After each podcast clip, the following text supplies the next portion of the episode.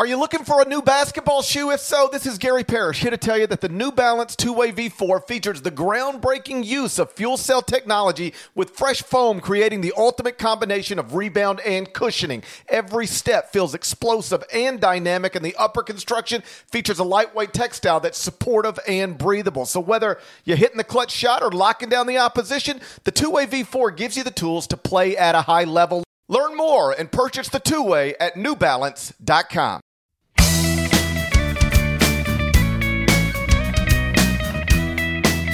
Hey there, it's Gary Parrish. Welcome back to the CBS Sports Eye on College Basketball podcast, where we sometimes discuss camel fighting and leaky black. Kyle Boone is here with me, and I suppose we'll start with the biggest news of the week, specifically that Pat Chambers is out at Penn State after nine seasons. It is the result of an internal investigation launched after allegations of inappropriate conduct that followed Former Penn State player Rasir Bolton publicly saying that Chambers once said the following to him, quote, I want to be a stress reliever for you. You can talk to me about anything. I need to get some of this pressure off you.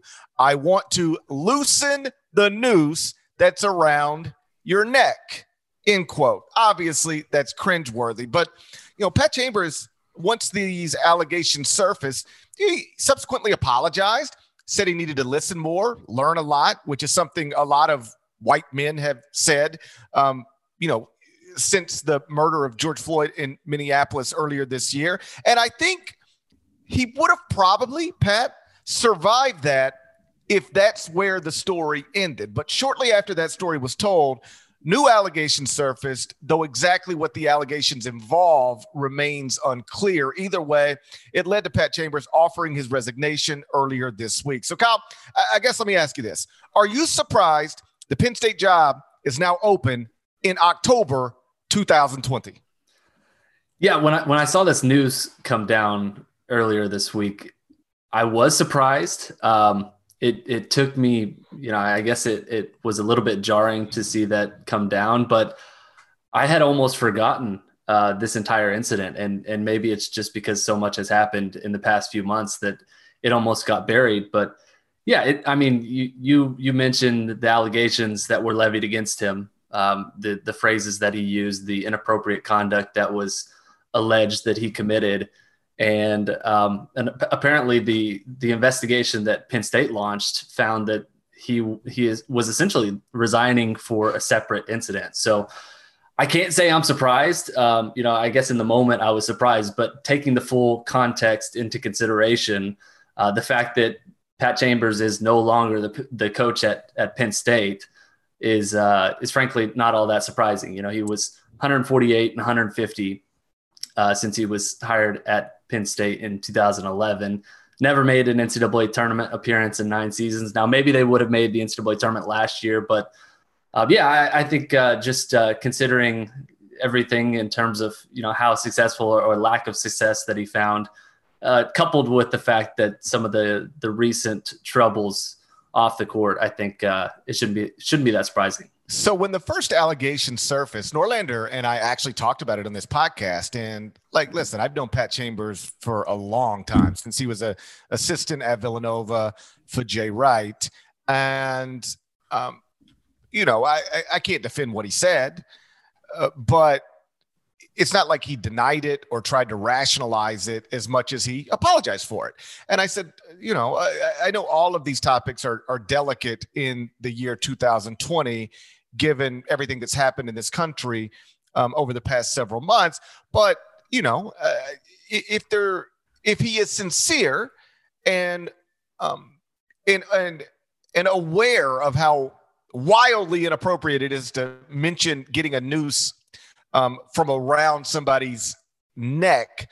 Um, obviously a minority basketball player. If he's if he actually acknowledges, I, I, shouldn't have said that. I will never say that again. And I'm trying to learn more uh, about why I shouldn't talk like that or use those phrases. Like that's not the worst thing in the world. The problem, of course, is that Penn State launched an internal investigation, and they didn't limit the investigation to just how you know, Pat Chambers treated his players or spoke with his players. Um, uh, they were asking, according to David Jones from PennLive.com, questions about recruiting irregularities as well. And so this seems to be the classic case of you don't want to do something that triggers an investigation because you don't know what they might go looking for one thing and find something else that is more problematic for your career. Uh, it's something I've had several coaches tell me about the NCAA. You don't want them on your campus because they might come to your campus for one reason. Next thing you know, they found A, B, and C. And the initial thing they were looking for is not even really the thing that's going to get you. Will Wade might be going through this at LSU right now. You know, the NCAA, uh, you know, the biggest item connected to Will Wade was the Javonte Smart, the phone call, wiretap phone call connected to the recruitment of Javonte Smart.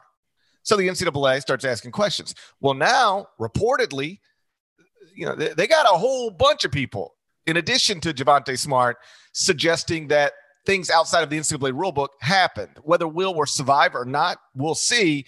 But that is a case of maybe the NCAA started looking at one thing, and when they started looking at one thing, they believe they found a whole bunch of other things. That appears to be what happened at Penn State. Rasir Bolton tells his story. Penn State launches an investigation. They start asking questions, and then they end up with enough stuff where they feel like they have to ask their possibly and reasonably described as what mediocre coach for a long time, but somebody who did have that program respectable in recent years. Um, nobody wants to make a coaching change in October of any year, especially in October of a pandemic year with so much uncertainty elsewhere in college athletics. They clearly felt like, at best I can tell, they had no choice but to ask for his resignation. And Pat obviously, um, you know, uh, gave them that resignation earlier this week. Yeah, it's it's pretty interesting trajectory for for Pat Chambers here because he signed a four year deal in 2018 after Penn State won the NIT championship. They they took a step back in 2018-19. I think they went 14 and 18. He was on the hot seat after that season. They ended up deciding to bring him back. Last season they go 21 and 10 they were poised to potentially earn a bid to the NCAA tournament. And it looked like, you know, maybe Pat Chambers was finally going to get, you know, things back on the right track and things were kind of looking up. And now he's gone. Jim Ferry is going to step in as the interim coach. He has some previous head coaching experience. So hopefully that is good. But we did our Big Ten projections earlier this week and uh, we projected Penn State to finish 12th out of 14 in that league. And so this is this is obviously you have to downgrade Penn State. You have to downgrade um, the fact that you know there's so much uncertainty with this program and their head coach is now gone. The other thing here, as you point out, that Penn State is projected to finish 12th uh, in the Big Ten this upcoming season. Uh, really, this could have just been like Pat Chambers is out at Penn State.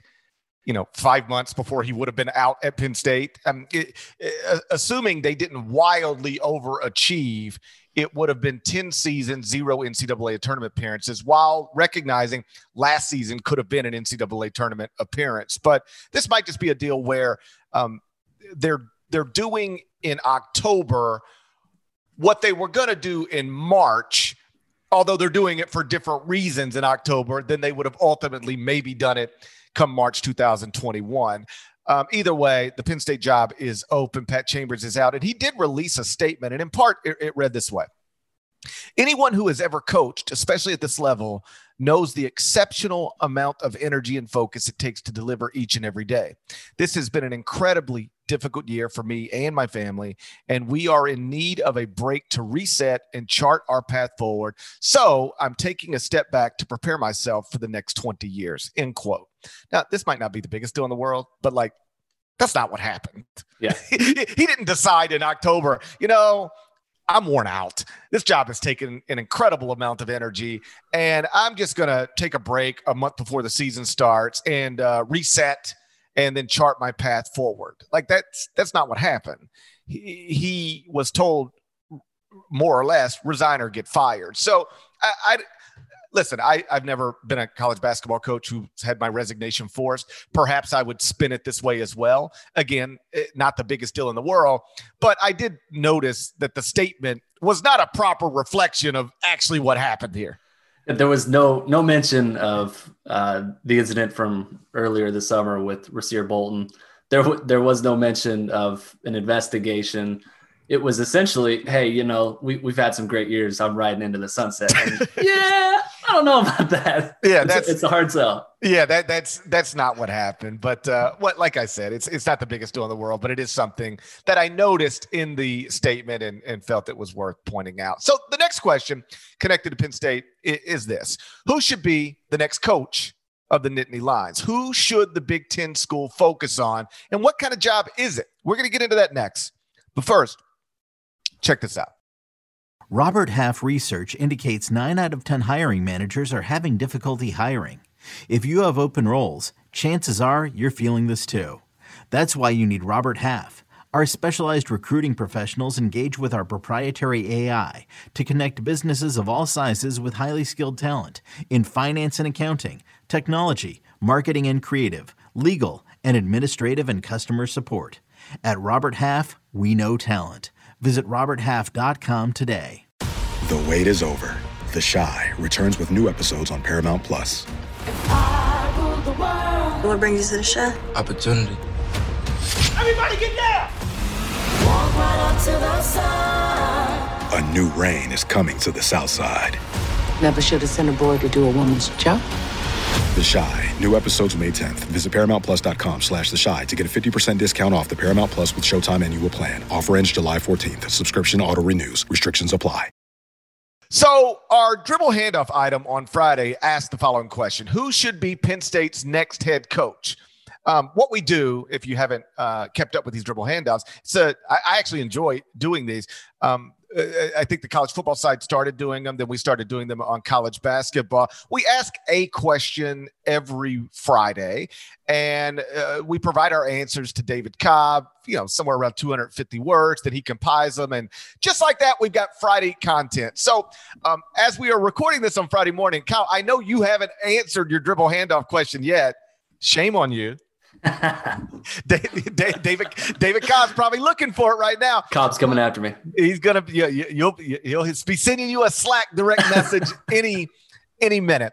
Um, I did answer my uh, my I did my homework uh, assignment on Thursday night, and uh, before I get into the person I actually identified as a reasonable person to to focus the search on, uh, let's talk about what kind of job it is. In a word, difficult. It is one of the hardest jobs in any Power Five conference. Um, right there with Washington State in the Pac 12. I think Rutgers probably in the Big Ten. Maybe Nebraska also in the Big Ten. Maybe Northwestern also in the Big Ten. A lot of hard Big Ten jobs now that I'm looking at it. Um, you know, it, it's a, a place where they've only been to four NCAA tournaments since 1965, just two since 1996. So all of these jobs are good jobs in the sense that you make more money than you probably ever thought you were going to make when you decided to pursue a coaching career. But reportedly, Pat Chambers was only making $900,000, which surprised me because that's very low for a power conference, a power five um, job. So let's combine these two things hard job with no history of winning. Again, just four NCAA tournament appearances since 1965. And it, it you know, it, it's not it's not a 2.5 million dollar job a year job no matter what. Like I remember when the Rutgers job opened a few years ago. Dan Hurley um, was a candidate for that job.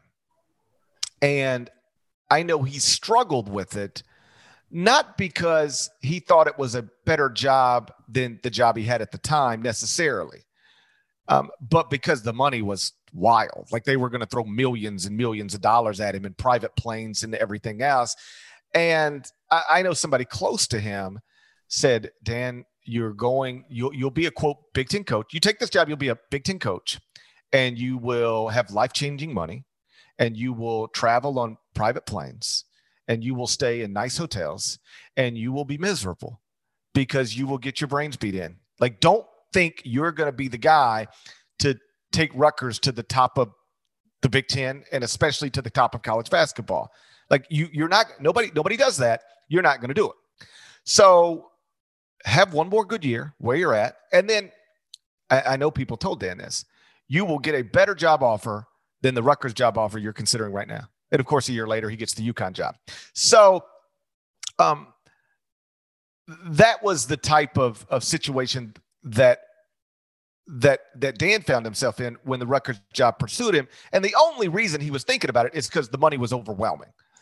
The money from Penn State, there's no reason to think it's going to be overwhelming. They haven't historically paid, and are they suddenly going to do it in the middle of a pandemic? Maybe. I doubt it. So, hard job with limited resources.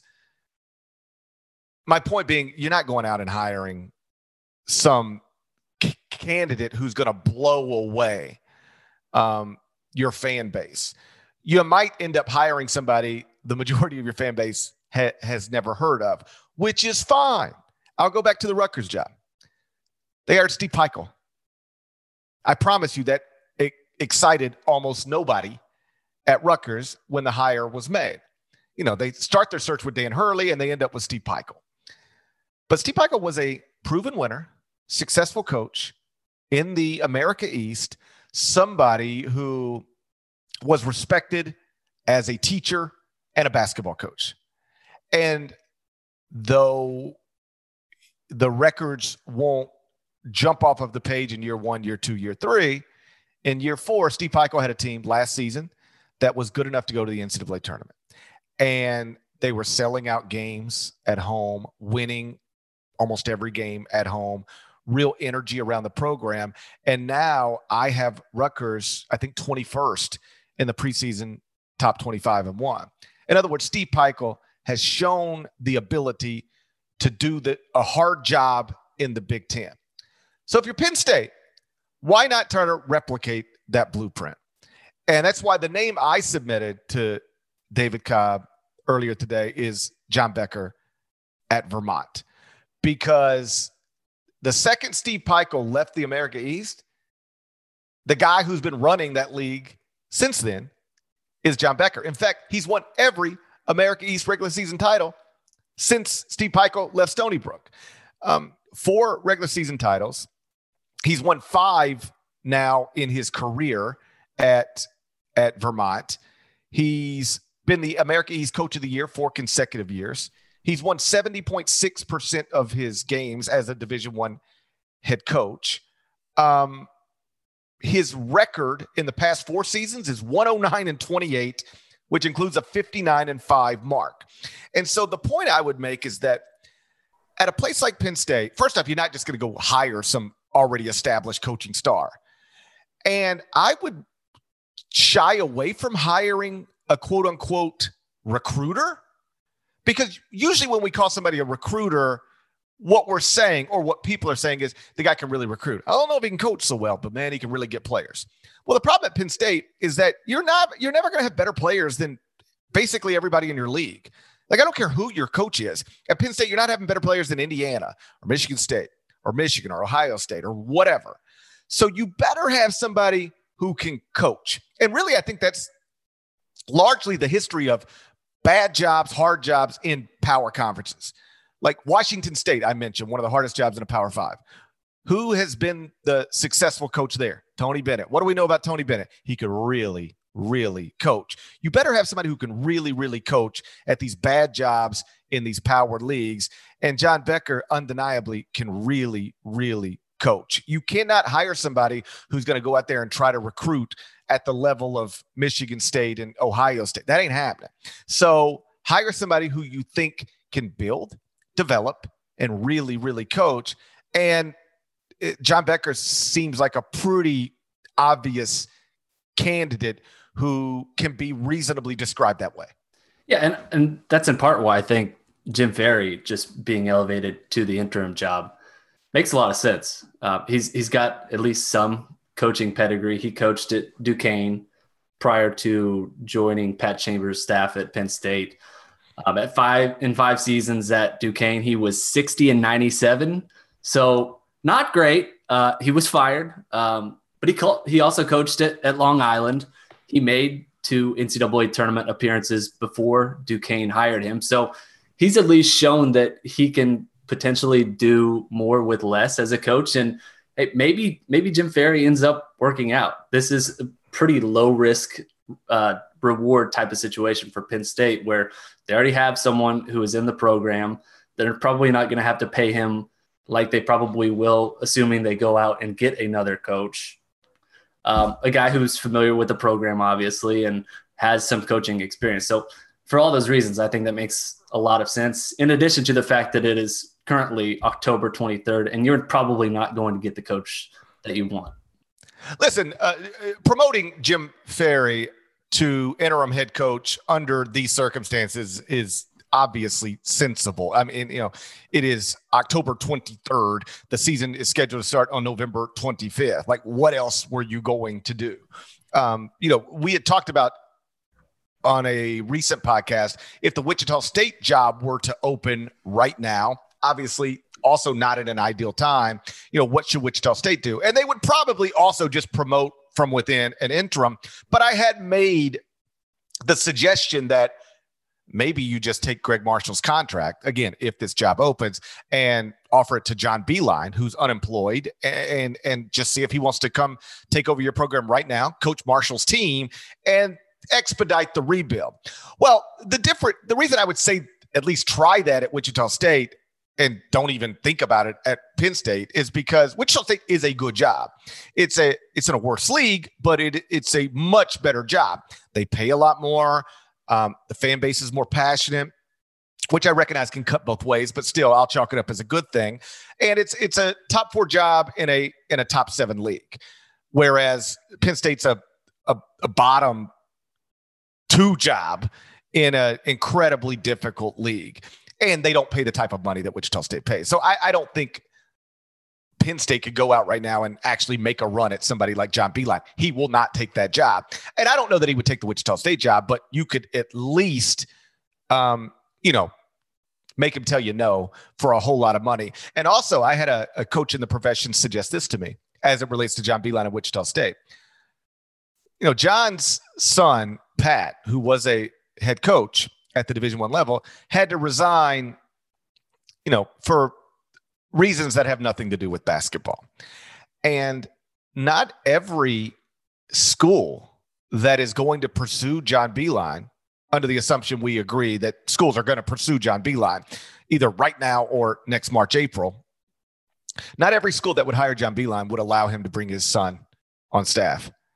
Wichita State probably would. They don't care. you know, like like so that could be another incentive for John. Like, hey, here's a top 4 job in a top 7 league that pays a lot of money and they will let you restart your son's coaching career. Um, it's just a it, it's a thing that you can throw into the pot if you're trying to get John Beilein to pay attention to you. So I do think if the Wichita State job opened right now, you could maybe make a run at John Beilein, and if not, promote from within an interim, and then do whatever you're going to do in March, April. I don't think that's realistic for Penn State. So promoting Jim on an interim basis makes a lot of sense, and by all means, like if he proves um, capable of doing the job and does it well, if you want to consider him in March, April, then I, I wouldn't object. Um, I'd be surprised if it goes that way, but I, I, wouldn't personally object. Remember, you know, when Butler promoted Chris Holtmann from within after Brandon Miller uh, resigned, uh, nobody, I, I don't want to say nobody, but most people didn't think Chris Holtmann was going to be the next head coach at Butler, who becomes the eventual Ohio State coach. But we saw how that story played out. So sometimes the interim coaches do get a full time um, a full time opportunity, but I'd be surprised if that happened here. I would assume that Penn State has a a season similar to what is projected, finishing near the bottom, if not at the bottom of the Big Ten, and then they open their job up and pursue the best candidate. And again, listen, there's a lot of people to to go look at, but the one I submitted, it's, it's the only reason I brought him up. The one I submitted for the dribble handoff was John Becker at Vermont. By the way, I went and looked this up last night. Six of the past eight America East titles have been won by either Steve Pikiell or John Becker. Steve Pikiell is now doing well in the Big Ten with a hard job. My argument is just why not let the other guy, John Becker, uh, join him in the Big Ten with a hard job and see if he can't replicate some of that success. Before we get out of here, um, another I guess big development, certainly notable development this week. Um, originated in Lexington, Kentucky. Wake Forest transfer Olivier Sarr and Rhode Island transfer Jacob Toppin are both now eligible at Kentucky. The school announced it uh, a couple of nights ago. So I moved the Wildcats up to number 13 in the top 25 and one, one spot behind Tennessee. Before we get into what this means for Kentucky and the SEC in general, let me ask you this, Kyle. How good do you think Olivier Sarr is going to be at Kentucky? We, we don't need to debate whether Kentucky should have taken him and whether he'll help. I think everybody agrees they should have taken him and that he will help. How good do you think he's going to be? I think he will be a starter for Kentucky. I think he will be all SEC caliber, good. Um, and I think he'll be he'll be serviceable. I don't think he's going to be Kentucky's best player, uh, but Kentucky really needed help in the front court, and you're adding a seven foot, 255 pound transfer from Wake Forest, who has experience at the major conference level, was was really really good at Wake Forest, um, and and you're plugging him into a spot where you needed help. So how good is he going to be? I, I think he's going to be really productive for Kentucky. They, they needed size in the front court.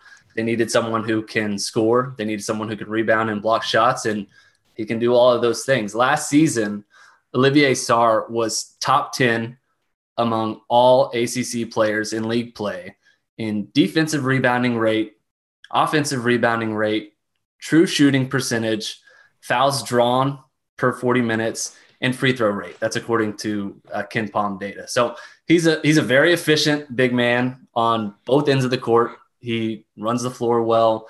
He, he's a very athletic big, and you know Kentucky lost Nate Sestina, EJ Montgomery, Nick Richards from its front court. Only Keion Brooks is back from from that from that group. So he, he fits a need. Obviously, Kentucky needed help, and I think he's gonna be very productive this season.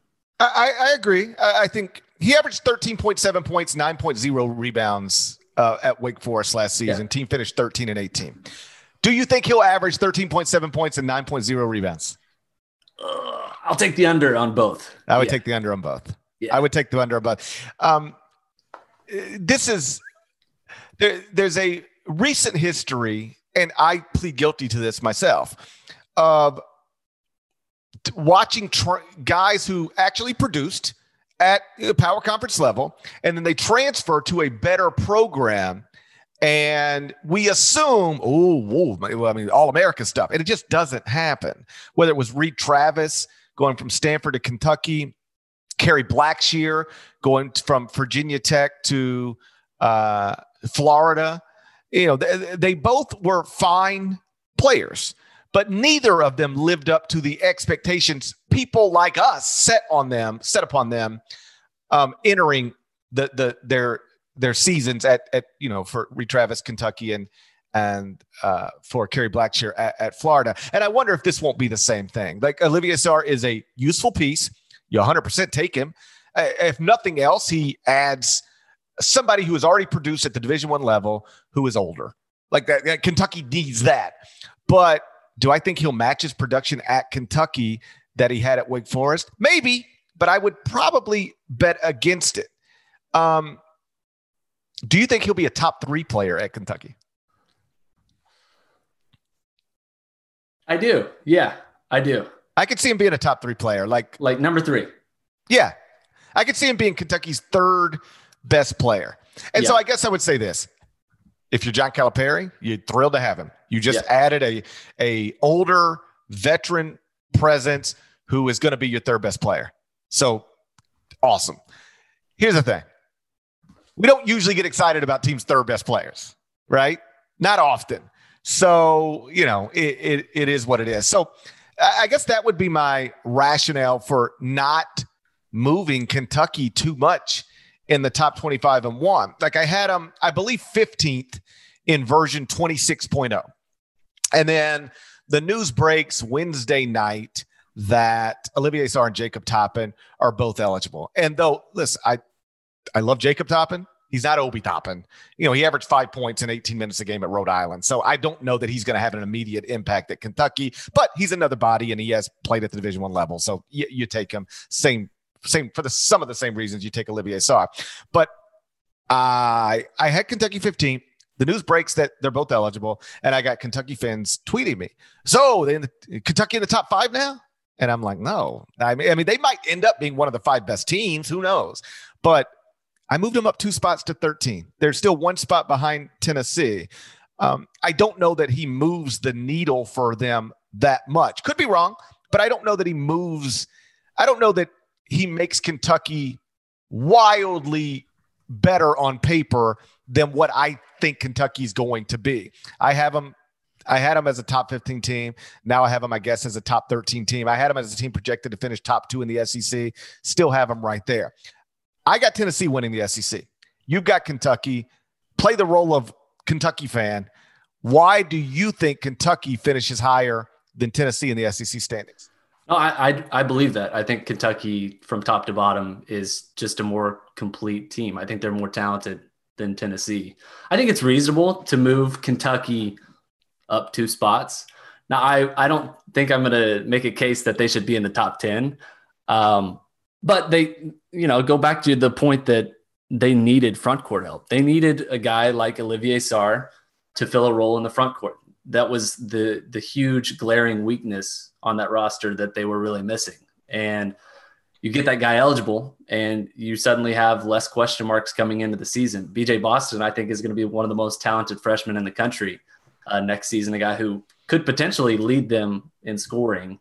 Um, you know, I, I, again, I think Olivier Sarr is your second or third or fourth best player, and that's fine. I don't think he's going to be a superstar, but I think he's going to be very productive. And he's a guy who comes in right away, has experience, and I think takes Kentucky up a notch considerably to the point where I'm comfortable right now saying Kentucky is a better basketball team than Tennessee.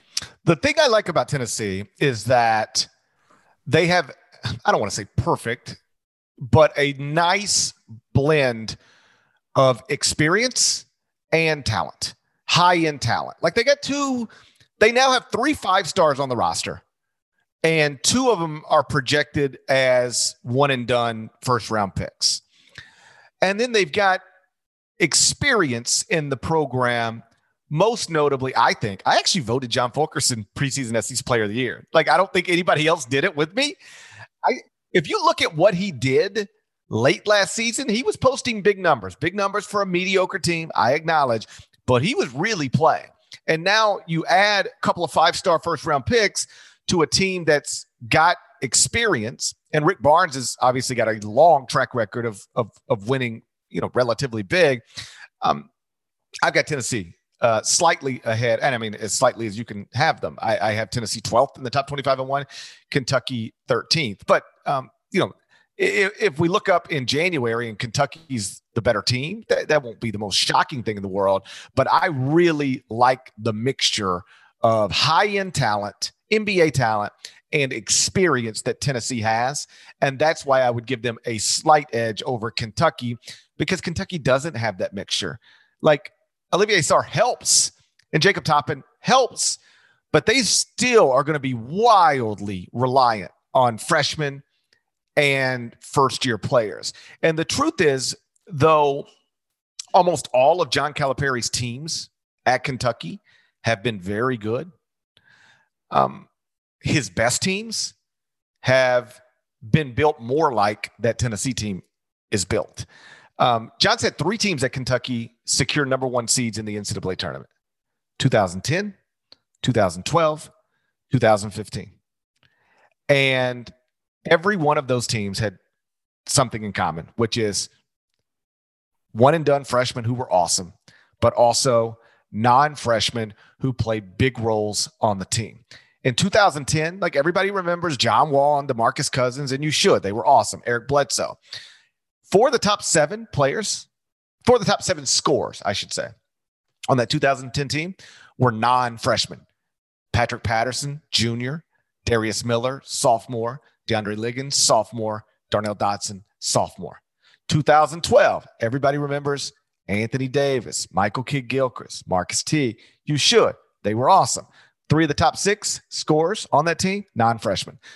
Doron Lamb, sophomore, Darius Miller, senior, Terrence Jones, sophomore. 2015, which is, according to KenPom, the best John Calipari team ever, even though it didn't win the national title. Everybody remembers Karl-Anthony Towns, Devin Booker, Tyler Ulis. You should. They were awesome. Four of the top seven on that team scores were non freshmen. Harrison twins, both sophomores. Dakari Johnson, sophomore. Willie Cauley Stein, junior. If you are trying to predict that a John Calipari Kentucky team is going to be awesome, you usually need to start by suggesting at least half of the best players on this team are going to be non freshmen. And I just don't know that that's going to be the case at Kentucky this season. It doesn't mean they can't still be great. I've got them preseason top 15, but this is not the way John's best teams have been built. The way this team is built, it's not the way John's best teams have been built. Yeah. And and we'll see, you know, this is this is perennially the Kentucky case is how how quickly can these freshmen acclimate themselves. And um, I have a lot of confidence in BJ Boston just being awesome. I think he's going to be uh, probably their best scorer and and one of the best players. Um, but you know, I, the other freshmen that are coming into this class this season are not the same caliber as the John Walls, the Anthony Davises uh, that have come through Kentucky in years past, and and maybe one of them surprises me. Um, but yeah, I think if if if you're going to argue against Kentucky, and how dare you argue against Kentucky Wildcats, uh, that that is the case. Is that you know they're they're not um, necessarily all that experienced. They don't bring that much back. And yes, they have a few transfers that could make an impact, but this freshman class isn't the same caliber of freshman class that, you know, in, in years past has really benefited John Calipari um, immediately. So we'll, we'll see kind of how that shakes out. But uh, I'm, I'm a little bit more optimistic about Kentucky's prospects than you are. Um, but still, I think we should temper ex- expectations and think that this is a borderline top 10 team who could outperform that. But uh, right now, it, it, doesn't look like a, a, top five team that uh, that maybe some people think they are. You make a good point here, and I'll wrap I'll wrap with this. Kentucky's like I think most people on a surface level they look at Kentucky's class and they go, "Ah, oh, it's ranked number one in the country. It's another top ranked class," and it is. It's the best class in the country according to twenty four seven Sports.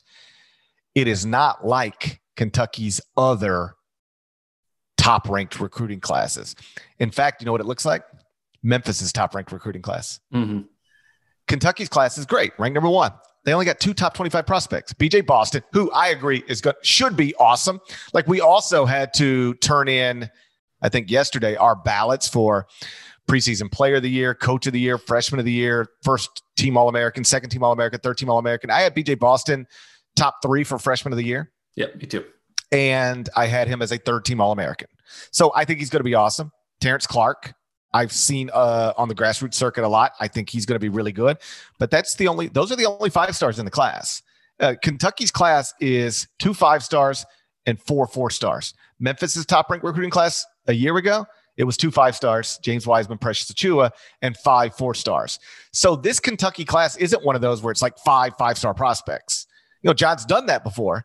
This isn't that. This is two really high level prospects and then some other guys who, if we're being honest, should probably be not, you know, should probably turn into sophomores, yeah. maybe even juniors, perhaps even seniors.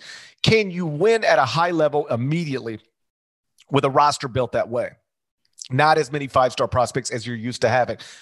If anybody can do it, it's John and the staff at Kentucky. You bet against them. Um, you know, if you want. I, I, personally wouldn't. But if the question is, why do I have them 13th instead of third? That's why. Um, I, I, I, I, you look at the top end talent, and there's some really nice pieces there, but this number one ranked recruiting class is not filled with as many five star prospects as Kentucky's other um, top ranked recruiting classes have normally been filled with. Shouts to Devin Downey. Shouts to Chester, South Carolina. Shouts to Terry, MF, and Teagle, legend. Shouts legend. to Larnell. And thank you guys for listening to the Eye on College Basketball Podcast. Once again, in the middle of a pandemic. If you enjoy it, please tell somebody about it. If you're not subscribed already, please go subscribe anywhere you subscribe to podcast, including Apple Podcasts. I'd appreciate it. We'd appreciate it. Do that We'll talk to you again real soon. Till then, take care. You can now relive the best moments of the UEFA Champions League 24 7. The UEFA Champions League channel is a new 24 hour streaming channel serving non-stop goals, highlights, and full match replays from the world's most prestigious club competition. Reminisce on your favorite moments, legendary players, and brilliant goals with the UEFA Champions League channel, streaming around the clock on Pluto TV and the CBS Sports app.